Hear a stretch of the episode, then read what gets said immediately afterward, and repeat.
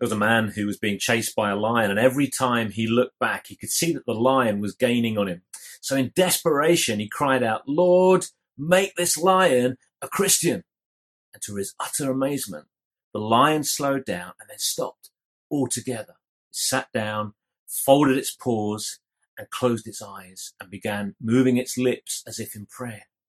The astonished man came closer to hear what it was the lion was praying. And he was just in time to hear the lion say, For what we are about to receive, may the Lord make us truly thankful. There's nothing quite like a crisis, is there, to get us praying. When we have a problem, it's amazing how quickly we move from self-reliance and we cry out to God. We we uh, look to God to help us. And we're in the middle of a national crisis at the moment. And maybe you found yourself in this last week praying more than you would normally, or perhaps praying in a way that you've never prayed before. Maybe you're watching today and you wouldn't call yourself a Christian. You wouldn't identify yourself as a follower of Jesus and you never pray or perhaps you rarely ever pray, only in those emergency kind of situations. I remember meeting a man in Hereford where we used to live, um, and he served in the Royal Navy during the war, and the ship that he served on was torpedoed in the North Atlantic.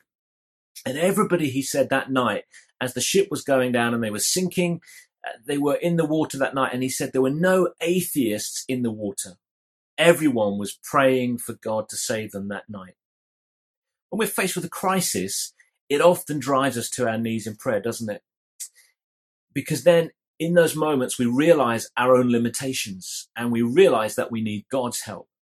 Now, over the last few weeks here at Regent, we've been studying the book of Exodus, the book Exodus in the Bible. It's the second book in the Bible. And we've seen how the Israelites were set free from their slavery in Egypt and how God led them on their way to the promised land. And we followed them as they went through the Red Sea miraculously, and then how God uh, miraculously provided all their needs for them from heaven by sending uh, manna, this bread from heaven. And today we've reached the next point in the account. We've reached what was another major crisis moment in their journey. And once again, they desperately needed God's help. And so they prayed, or rather, one man in particular prayed, Moses, their leader. So we're going to read from Exodus 17 uh, in a moment or two. If you've got a Bible with you, if you want to turn with it, and uh, if not, you can just listen to me as I read. Um, but if you've got a Bible there, just want to turn to it. We're going to read from Exodus 17. We're going to read from verse 8 through to verse 16. And this is what it says. The Amalekites came and attacked the Israelites at Rephidim. Moses said to Joshua, choose some of our men and go out to fight the Amalekites. Tomorrow I will stand on top of the hill with the staff of God in my hands. So Joshua fought the Amalekites as, Moses had ordered. And Moses, Aaron, and Hur went to the top of the hill. As long as Moses held up his hands, the Israelites were winning. But whenever he lowered his hands, the Amalekites were winning. When Moses' hands grew tired, they took a stone and put it under him, and he sat on it. Aaron and Hur held his hands up, one on one side, one on the other, so that his hands remained steady till sunset. So Joshua overcame the Amalekite army with the sword.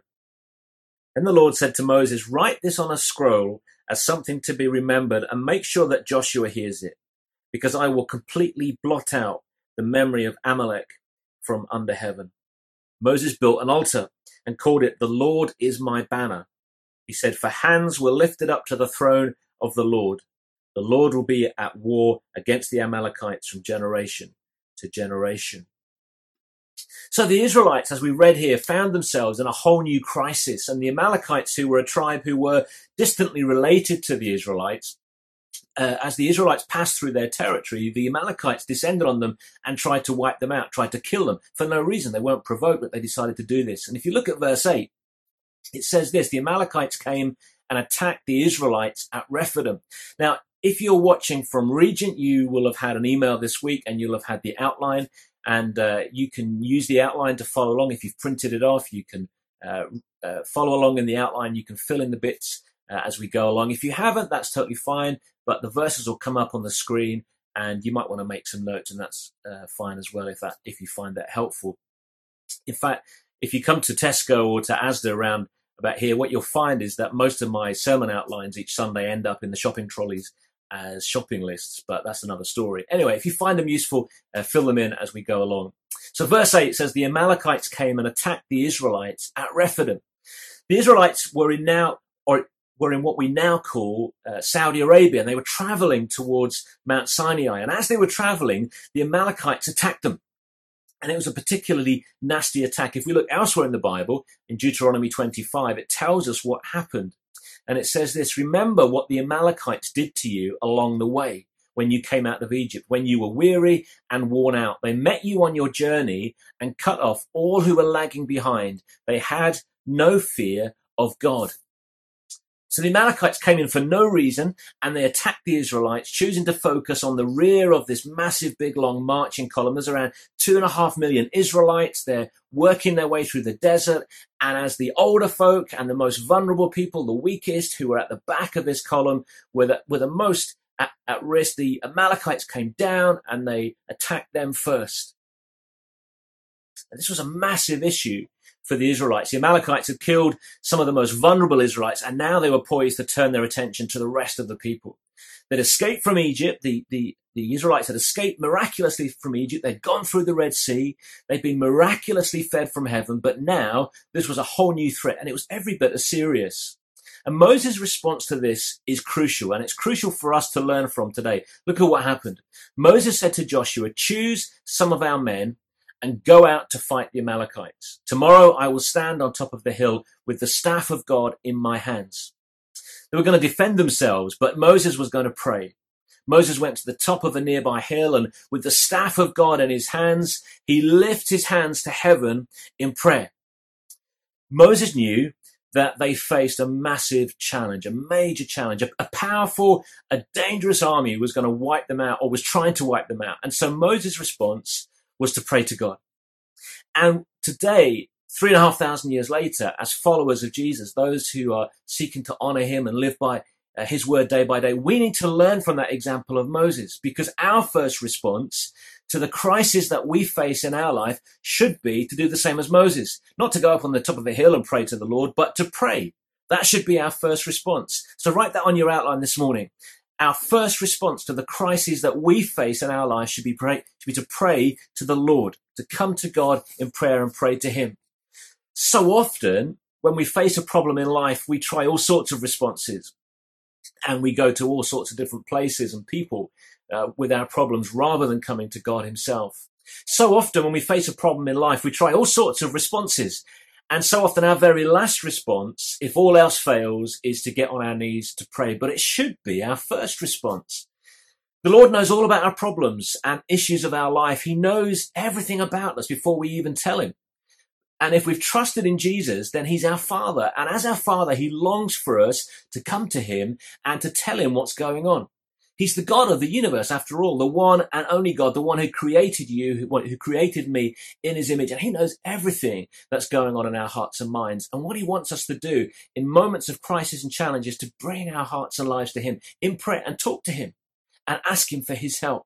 And if we have a problem, if we have a challenge, if we have a crisis or an obstacle in life, whatever that might look like, God is the one that we need to come to. Verse 15 says that Moses built an altar and called it, The Lord is my banner. That was the name he gave to this altar.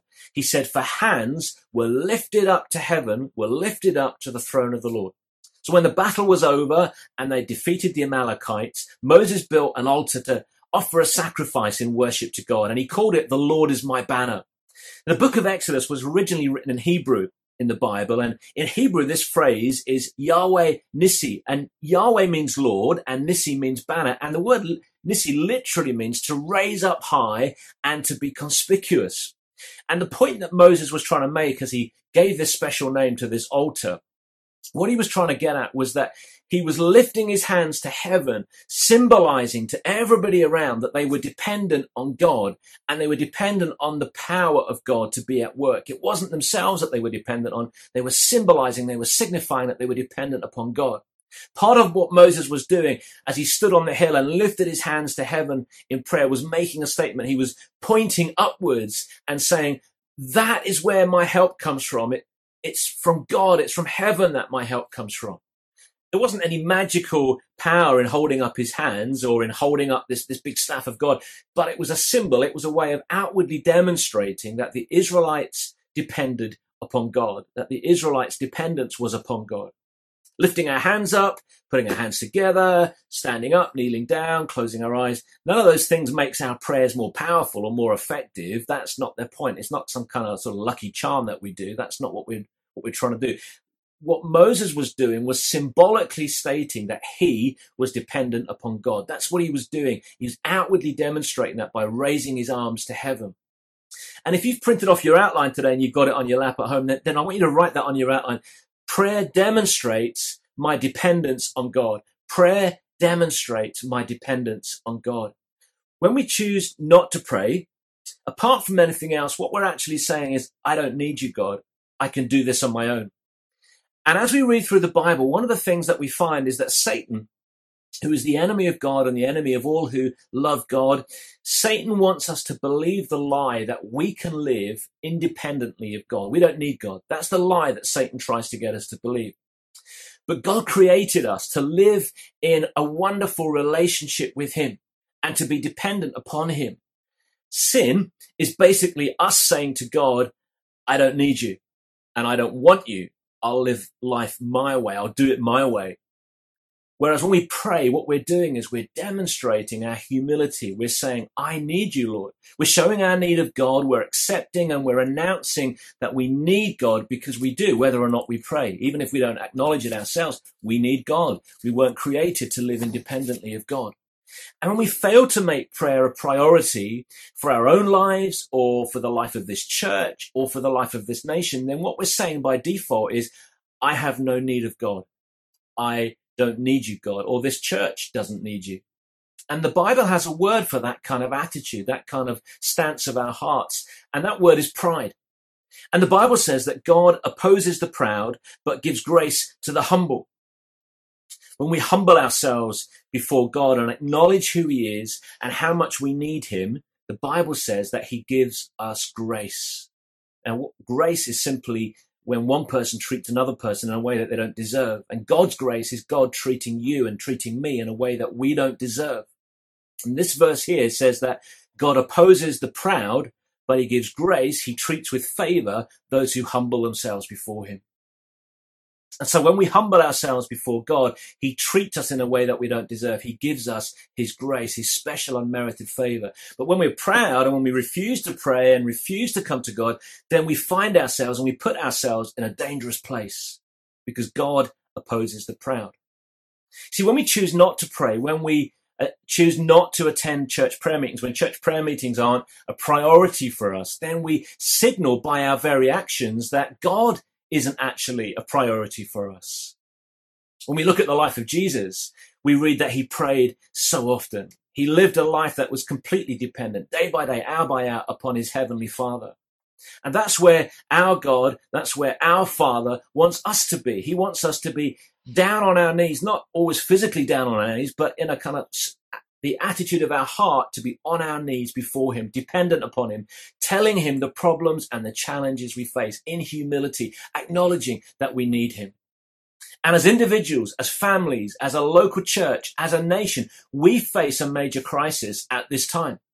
There's a lot of things that God wants us to do in the midst of this crisis. We looked at that last week. You can, uh, you know, put notes through your neighbor's letterbox and, and, and, offer them help and go shopping and phone people and, and text people and, and do whatever we can within the, the kind of limits that the government has set. We need to obey the authorities. We are subject to the authorities. We need to do that. We need to submit to what the government is saying. But whatever we can do within that framework, we should try and do as we try and help one another. Lots of things we can and should be doing as individuals and as a church.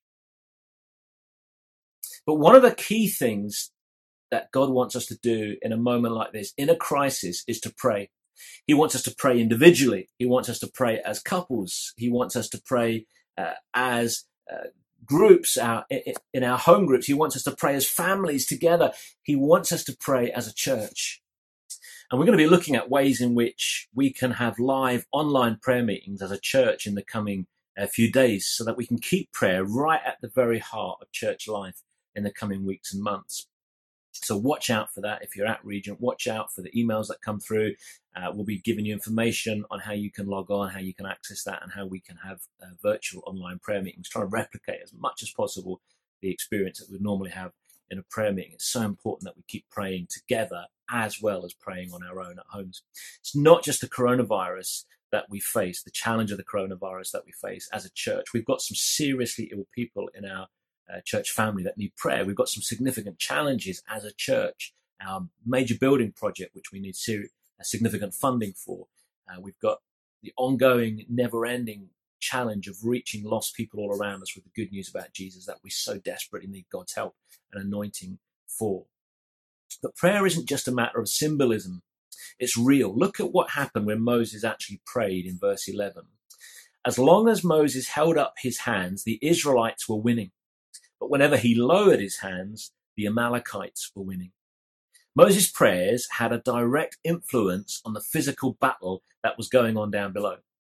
Now, let me be really honest here. I don't understand all the ins and outs of prayer. There's a lot of mystery in prayer that we just don't fully understand as human beings.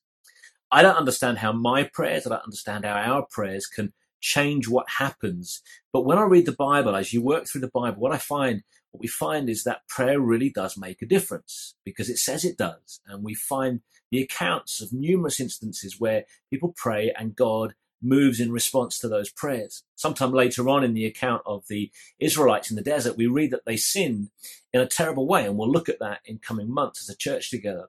And God was about to wipe them out for their sin. But look at what happens. But Moses sought the favor of the Lord, his God. O Lord, he said, why should your anger burn against your people, whom you brought out of Egypt with great power and a mighty hand? Moses prays to God and asks him to change his mind, to change what he was about to do. And look at what God does in response to Moses' prayer. We read this Then the Lord relented and did not bring on his people the disaster he had threatened.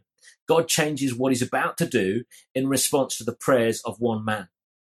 When we read the Bible, when we study the history of the church over the last 2,000 years, we come to the same conclusion that our prayers really can change things. My prayers can really make a difference. My prayer can change things. Write down your outline if you've got an outline in front of you. My prayer changes things. So we've got lots of things that we need to pray for as a church, and that's always going to be the case. And we need to keep on and be persistent as we do that. But here's the catch: prayer can be and is often really hard work. Sometimes we get instant answers to prayer, and when that happens, that's amazing, that's fantastic. But at other times, we may never see God respond in the way that we would like to.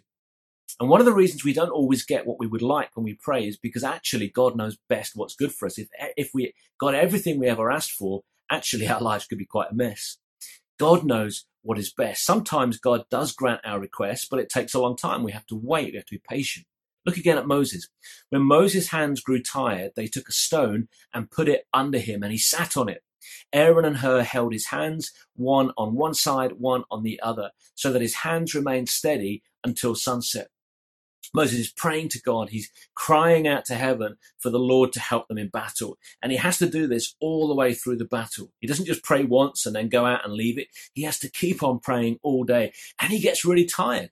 Just try holding your hands up uh, for a few minutes. They really ache, don't they? Just where you sat at home, everybody in the room, just put your hands up in the air. Put your hands up in the air and just keep them up there. Put, put, put them right up in the air. And after just a few seconds, maybe I'm the only one who's experiencing this, but they start to ache, don't they? All the blood starts to pour away from your hands, and your arms start to ache, and it's, it's achy and it's not very pleasant. And you know what? Some of you in your personal lives are aching in prayer because you've been praying for something for years, not just a few days, not just a few months, but perhaps for years, and nothing seems to be happening.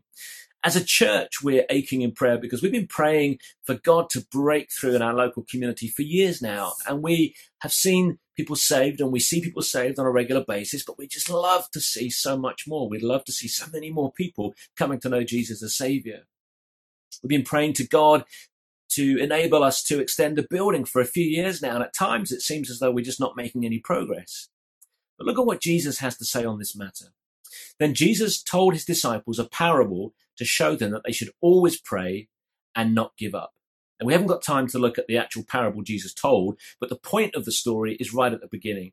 He told them the story so that they would not give up, that they would always pray, that his followers should do that. But we need to be committed to praying and we must be committed to persevering in prayer.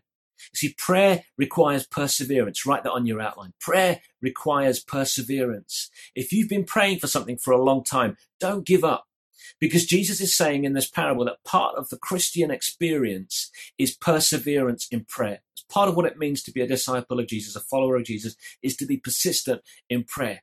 And it's not the whole picture about prayer. It's not all there is to know about prayer, but it's partly about uh, in prayer. It's partly because God wants to see how serious are we?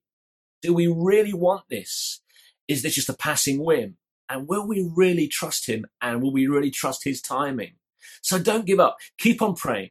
Keep on praying for those big issues and the small issues in your life. And, and, please keep on praying for this church and for your church at home and for our ongoing mission in this community as we try and reach lost people with the good news about Jesus. Now, sometimes we think that prayer is all we need to do. If we just pray, that'll be sufficient. Some people almost seem to believe that once you've prayed, you don't need to do anything yourself, that God's going to do it all for us. Well, that's not what the Bible teaches. Look at verse 9 again. Moses said to Joshua, Choose some of our men and go out and fight the Amalekites. Tomorrow I will stand on top of the hill with the staff of God in my hands. Now, as Moses was about to go up on the hill and pray, he told Joshua to take the army out and fight. Now, that might seem a little bit contradictory. It might seem that Moses was lacking in faith. I'm going to go and pray, but just in case the prayer doesn't work, you go out and fight. I mean, why pray if you're taking action yourself? Surely, if Moses was praying and trusting in God, then they didn't need to fight. God would get rid of the Amalekites miraculously. Well, sometimes God does intervene in a miraculous way. He parted the Red Sea, He'd fed them with bread from heaven. But more often than not, He expects us to do what we can, but to seek His help as we do that. Verse 12 says this Moses' hands remained steady till sunset. So Joshua overcame the Amalekite army with the sword. So you've got these two things working hand in hand. And this verse teaches us a really important fact. On the one hand, you've got Moses up there on the hill, persevering in prayer, tired and, and, keeping on going at it, behaving as if the whole situation was totally dependent upon God and he was coming to God and it was totally down to God. On the other hand, you've got Joshua down in the battlefield with the Amalekites and defeating them, fighting as if the whole situation depended upon the army strength. And these two things go hand in hand together. Sometimes we have no choice but to cry out to God and to trust Him to intervene miraculously because there's nothing else that we can do. But more often than not, God expects us to use our abilities, our wealth, our possessions, our strengths, our gifts, our talents, and to use those to deal with the situations we face, but to use them in a way that's reliant on God for success. So when we're faced with the challenges of life, we should pray as if it was completely up to God. Write that on your outline. We should pray as if it's totally down to God. We are faced with a challenge and we pray. We acknowledge our need of God. We get down on our knees. We cry out to Him for help and we keep on doing that and we keep on persevering in prayer. Why? Because we know that prayer changes things. Our prayer life should be sending out a message to God and to all around us that we are totally reliant upon God. Yet at the same time, we should work as if it was completely down to us. Write that on your outline. We should work as if it was totally down to us. God doesn't want us to lock ourselves in a room and pray and never come out. There's a time for locking ourselves in a room and praying, but there's also a time for action. And God has given us the ability, He's given us brains and abilities to do things. And He expects us to use those abilities. Prayer and action go hand in hand together. It's like evangelism. As a church, we should pray knowing that we are unable to save anybody in our community. Only God can open people's eyes, open their hearts, and only God can save a person. So we pray and we cry out to heaven and we persevere knowing that God does answer our prayers. Yet at the same time, we don't just pray and leave it at that. We get out there with leaflets. We run Christianity Explored courses. We have fun days. We have family nights. We have school assemblies. We have RE lessons. We get involved in door to door work, after schools clubs, and we work jolly hard as if it was totally dependent upon us. And these two things aren't contradictory. They're biblical. Moses prayed hard and Joshua fought hard. Prayer and action go hand in hand together. We shouldn't act alone. The best evangelism programs in the world are useless without God's help. We need to pray, but we mustn't just pray. God expects us to rise up to whatever the challenges that we face and to act, but our action needs to be empowered with God's help through prayer. Moses prayed, and Joshua and the Israelite army defeated the Amalekites. And we read, So Joshua overcame the Amalekite army with the sword. And in a few, t- In a few weeks' time, we're going to continue to look at the account of the Israelites in the book of Exodus as they make their way to the promised land. Next Sunday is Palm Sunday. Nathaniel Ross is going to be speaking and helping us focus on the cross of Jesus as we run up towards Easter. But today, I don't know what challenges you face in your life. I know the ones that are in mine. I know the ones that our church faces. And we obviously have an incredibly big challenge as a whole nation as we battle with the coronavirus at the moment. And that national and international battle will involve millions of individual battles. But whatever our challenges are, we need to respond to them with prayer. We need to respond to them with prayer because when we pray, we're going to the one person who can do something about them. And when we pray, we're demonstrating our dependence upon God. We're showing humility. We're, we're, sh- we're saying to God, I need you. I need your help. Prayer changes things. Please believe that because the Bible teaches that.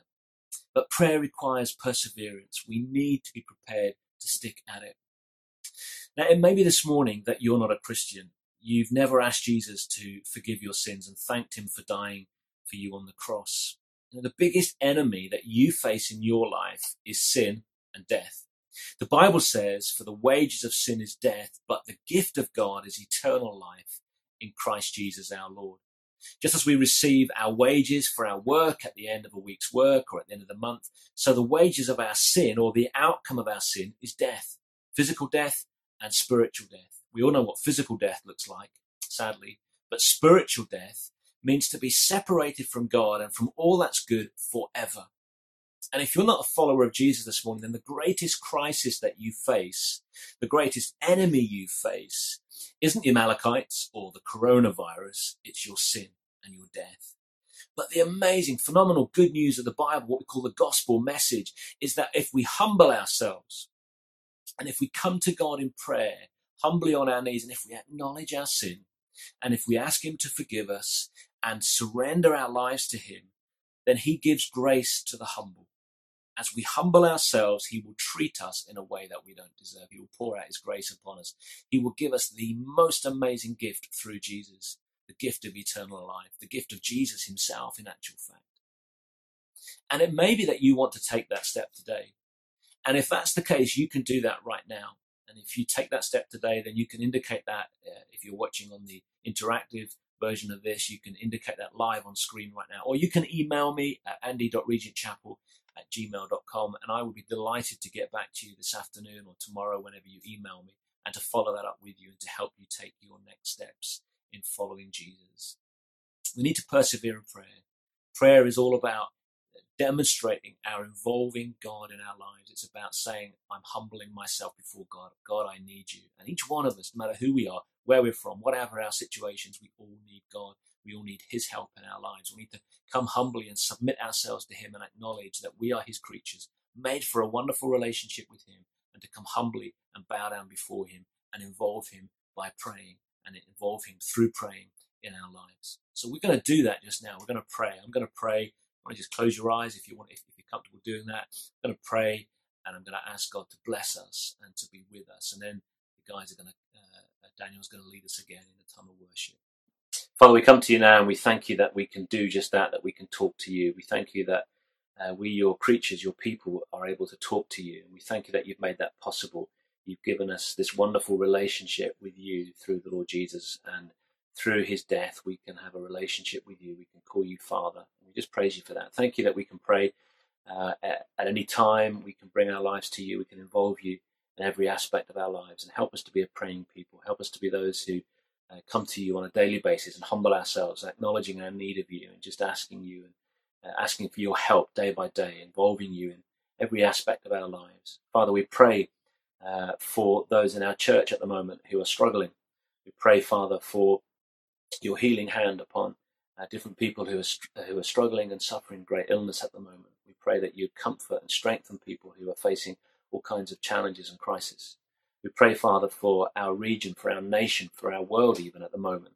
That, Father, as this terrible virus uh, works its way around the world, we pray that you would protect people. We pray that you give great skill to the doctors and the scientists. And we just pray that in the midst of all this, people will find comfort in you and find you um, as their Father.